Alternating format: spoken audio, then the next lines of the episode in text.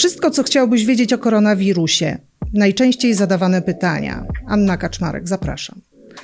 Moim gościem e, jest doktor habilitowany nauk medycznych Tomasz Dzieciątkowski, wirusolog z Warszawskiego Uniwersytetu Medycznego. Panie doktorze, wszyscy mówią nam, żebyśmy zostali w domu. Dom jest trochę taką naszą e, twierdzą, gdzie powinniśmy czuć się bezpiecznie. Jednak nie wszyscy tak bezpiecznie się czują w domu. Nie wiedzą, w jaki sposób powinni się zachowywać, jak dbać o ten dom, e, jak e, zapobiegać zakażeniu na terenie tego swojego właśnie domu. I zacznijmy od tego, jak w tym domu sprzątać, jakie środki odkażające człowiek powinien mieć, e, jak teraz e, nie wiem, prać odzież i tak naprawdę ile czasu, na jakich powierzchniach w powietrzu może się utrzymywać koronawirus. Dzień dobry Pani redaktor, dzień dobry Państwu.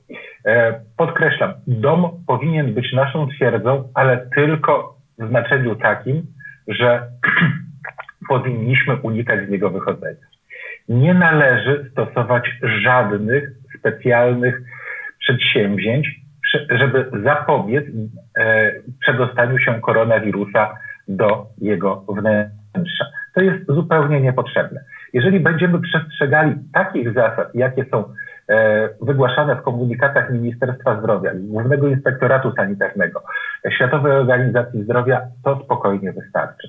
Przede wszystkim pamiętajmy o zasadach higieny rąk. To jest bardzo istotne poza domem, ale i potencjalnie w domu. E, nie ma e, specjalnej potrzeby stosowania jakichś ekstremalnych środków e, do prania. Nie, koronawirus będzie inaktywowany przez zwyczajne detergenty, jakich używamy w pralce. Oczywiście, jeżeli mamy taką możliwość i prać w temperaturze 60 stopni, tym lepiej ale naprawdę tutaj należy zachować zdrowy rozsądek. Jeżeli natomiast chodzi o odkażanie powierzchni, myjmy je znowu za pomocą zwyczajnych detergentów. Pamiętajmy o tym, że każdy detergent będzie inaktywował wirusa. Możemy e, stosować do odkażania klamek, czy też akurat powierzchni, które mają kontakt z gośćmi z zewnątrz, stosować środki na bazie 70% alkoholu.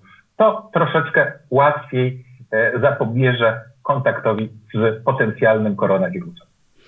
No dobrze, ale jak jest taka sytuacja, że powiedzmy, większość rodziny jest w domu, ale jeden członek rodziny pracuje, codziennie wychodzi z domu, e, codziennie styka się e, z ludźmi, no i reszta rodziny po prostu się boi, że może przynieść tego koronawirusa do domu. Czy on jakoś specyficznie powinien się zachowywać, wracając z pracy? Owszem, powinien być zwyczajnie ręce. Powinien być zwyczajnie ręce e, wodą z mydłem przez co najmniej 30 sekund. E, dobrym zwyczajem, zresztą nie tylko w trakcie e, pandemii, jest zmiana odzieży po przyjściu do domu. Czyli ubranie do pralki. Ubra ubranie do pralki, ubranie domowe, które będzie wyłącznie mhm. ubraniem domowym. Czyli e, generalnie rzecz biorąc, nic specjalnego tutaj e, nie trzeba robić. No dobrze. Z drugiej strony, część osób się zastanawia, czy w obecnych czasach może zamawiać jedzenie na mieście, czy może powinna sama gotować. Część osób e, nie bardzo umie, tak szczerze mówiąc, a z drugiej strony boi się, nie wie co robić, jak to jedzenie przychodzi, czy te pudełka myć, czy może to jedzenie być niebezpieczne, jak to wygląda. E, znowu, e, pamiętajmy o jednej rzeczy. Koronawirus będzie ginął w okolicach temperaturze w granicach 60-65 stopni. W związku z tym większość dań ciepłych będzie zabezpieczona przed koronawirusem po prostu w trakcie obróbki termicznej. Z drugiej strony, e, z tego co się orientuję, w większości te, tego typu restauracji na wynos już kucharze, wszyscy przygotowujący noszą maseczki. Te maseczki mają właśnie zapobiec, żeby potencjalny kaszel i potencjalne kropelki śliny nie padły na pudełko, czy nie padły tym bardziej na jedzenie. To jest wielce nieprawdopodobne, no ale tak czy inaczej w tej chwili wszyscy się zabezpieczamy. Natomiast pudełek z takim jedzeniem na wynos E, nie musimy odkażać. Proszę pamiętać o tym, że jeżeli otworzymy takie pudełko no to i przeniesiemy jedzenie na nasz talerz, to raczej jest mało prawdopodobne, żeby e, w trakcie e, to na tym jedzeniu znalazły się, znalazły się cząsteczki koronawirusa. No dobrze, to spiżarnia. Natomiast e, kwestia naszej apteczki. Oczywiście wszyscy zabezpieczają się na różny wypadek teraz. I co w tej apteczce tak naprawdę w tych czasach koronawirusa powinniśmy mieć? I czy powinien się tam znaleźć ibuprofen? E, od razu pragnę podkreślić. Nie ma nic specjalnego, co powinno znaleźć się w obecnych czasach w naszej apteczce, a co nie powinno być jej w innych czasach. Pamiętajmy, im więcej leków w apteczce, tym więcej chorych w domu.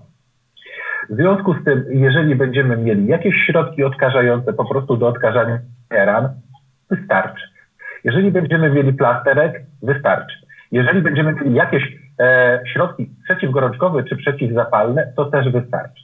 Kwestia niesteroidowych leków przeciwzapalnych. Rzeczywiście były na kilka, lat, kilka tygodni temu e, tego typu doniesienia, które tak naprawdę pojawiły się po twicie jednego z urzędników francuskiego Ministerstwa Zdrowia. I na tej podstawie wybuchła panika. E, kilka dni później Europejska Agencja Leków MIA wydała kategoryczne oświadczenie, że nie ma jakichkolwiek dowodów, żeby stosowanie pochodnych ibuprofenu zaostrzało w jakikolwiek sposób E, chorobę COVID-19. W związku z tym e, spokojnie, jeżeli ktoś używa środków na bazie ibuprofenu, może ich używać dalej. E, rozumiem. Wspomniał Pan o środkach odkażających. Teraz czasami trudno je dostać. Czy można, można sobie jakoś radzić mm, czymś takim niestandardowym, co znajdziemy w aptece, a co nie jest tak chętnie kupowane jak spirytus salicylowy? E, od razu mówię, do odkażania ran musimy używać albo oktamiseptu, albo spirytusu salicylowego. Nic innego tutaj nie polecam. Aha, czyli jednak. Natomiast czy e, spirytusem odkażamy ręce na co dzień? Bo słyszę, że często ludzie tak robią. E, od razu mówię, bardzo proszę uważać, ponieważ większość tego typu środków dezynfekcyjnych opartych na różnych alkoholach będzie bardzo wysuszała i niszczyła naszą skórę rąk. W związku z tym nie przesadzajmy. Naprawdę woda z mydłem, czy to z mydłem w kostce, czy z mydłem w płynie, naprawdę wystarczy. Byleby często. E, no właśnie gdzie jest ta granica, bo część osób e, z jednej strony rzeczywiście zachowuje się rozsądnie, e, próbuje zapobiegać, e, myje często ręce i tak dalej. Natomiast część osób zaczyna przesadzać. Gdzie jest ta cienka granica między przesadą a dbaniem o to, żeby w tym domu było bezpiecznie? E, tu trudno jest mi roz, e, jednoznacznie rozsądzić z bardzo prostego powodu. E, jako mikrobiolog mam swoistą nerwicę, nakręt i konieczność kompulsywnego mycia rąk. Uważam, że jeżeli będziemy myli ręce co pół godziny, 60 minut, spokojnie to wystarczy. Jeżeli z drugiej strony pandemia wywoła w Polakach nawyk częstego mycia nie tylko rąk, i całego ciała, tym lepiej dla wszystkich. Czyli mycie nie jest złe. Co by nie mówić. Nie, zdecydowanie nie. Dobrze, no ale... W... A biorąc pod uwagę, mhm. że nadchodzi lato, mycie, mycie akurat całego ciała może tylko i wyłącznie pomóc nam wszystkim. Dokładnie, szczególnie e, jak się jeździ komunikacją miejską, to myślimy o tym myciu. komunikacji miejskiej w tej chwili jest no mniej no tak. ludzi, ale jeżeli pandemia zacznie ustępować i zacznie być ich więcej, mimo wszystko myjmy się. To bardzo właśnie dobra e, rada, tak myślę. E, panie doktorze, w końcu musimy z tego domu wyjść. Na przykład na zakupy. E, na przykład przewietrzyć głowę, bo już nie wiemy, jak wygląda świat na zewnątrz. Czy jakoś szczególnie powinniśmy się do tego przygotować? Nie wiem, maseczki, rękawiczki, jakieś inne środki. Co powinniśmy zrobić? Czy w ogóle się przygotowywać do tego tak naprawdę? Znowu, proszę zachować zdrowy rozsądek. Jeżeli e, wyjść trzeba, natomiast jeżeli chodzi o kwestię zakupów, proponuję, żeby wyznaczyć w obrębie rodziny, czy też ogniska domowego, jedną osobę, która ta, te zakupy będzie robić. I tutaj sprawa jest bardzo prosta. Wytyczne w sklepach są bardzo jasne. Do małych sklepów wchodzi się po jednej osobie, do większej, w zależności od tego, ile jest otwartych kas. W większości sklepów w tej chwili dostępne są już rękawiczki jednorazowe i lub właśnie płyny dezynfekcyjne.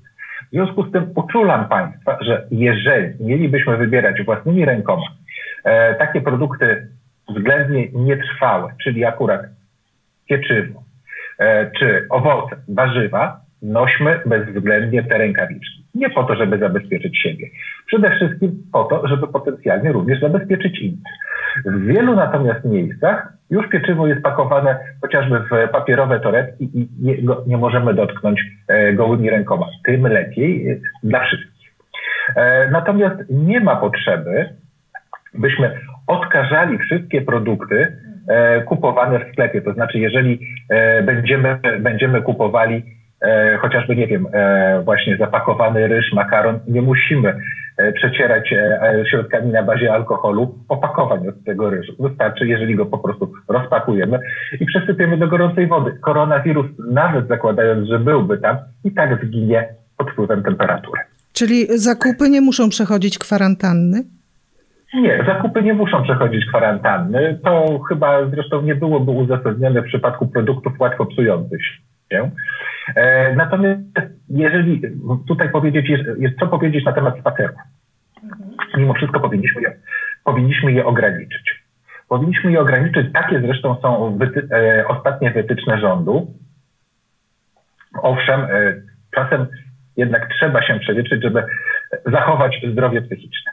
I tutaj jakie są rady? Oczywiście przebrać się, oczywiście umyć ręce po powrocie, zwłaszcza po powrocie, starać się zachować maksymalny kontakt, maksymalną odległość e, od innych osób spacerujących. Ta odległość mówi się, że powinna być nie mniejsza niż 2 metry.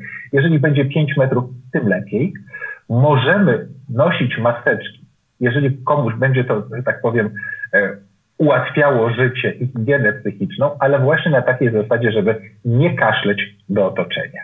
Przy czym to nie muszą być maseczki właśnie. To może być szalik, to może być chustka, to może być taki komin. Pamiętajmy tylko o tym, żeby po powrocie z, tak, z takiego spaceru go zwyczajnie sanitar, sanitarnie wybrać.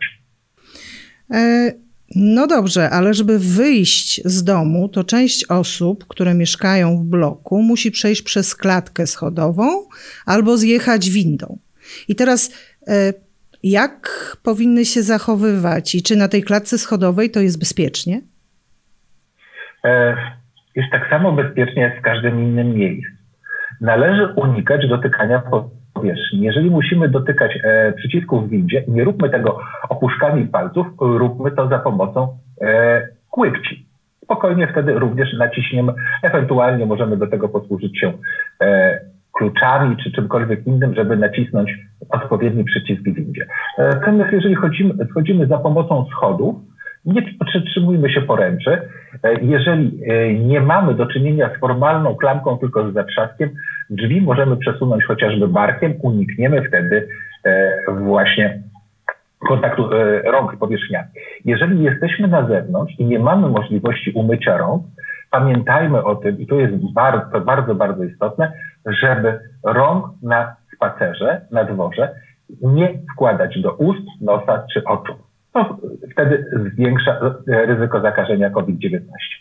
No to czasami bywa trudne, bo my zupełnie nad tym nie panujemy. To może jednak maseczka.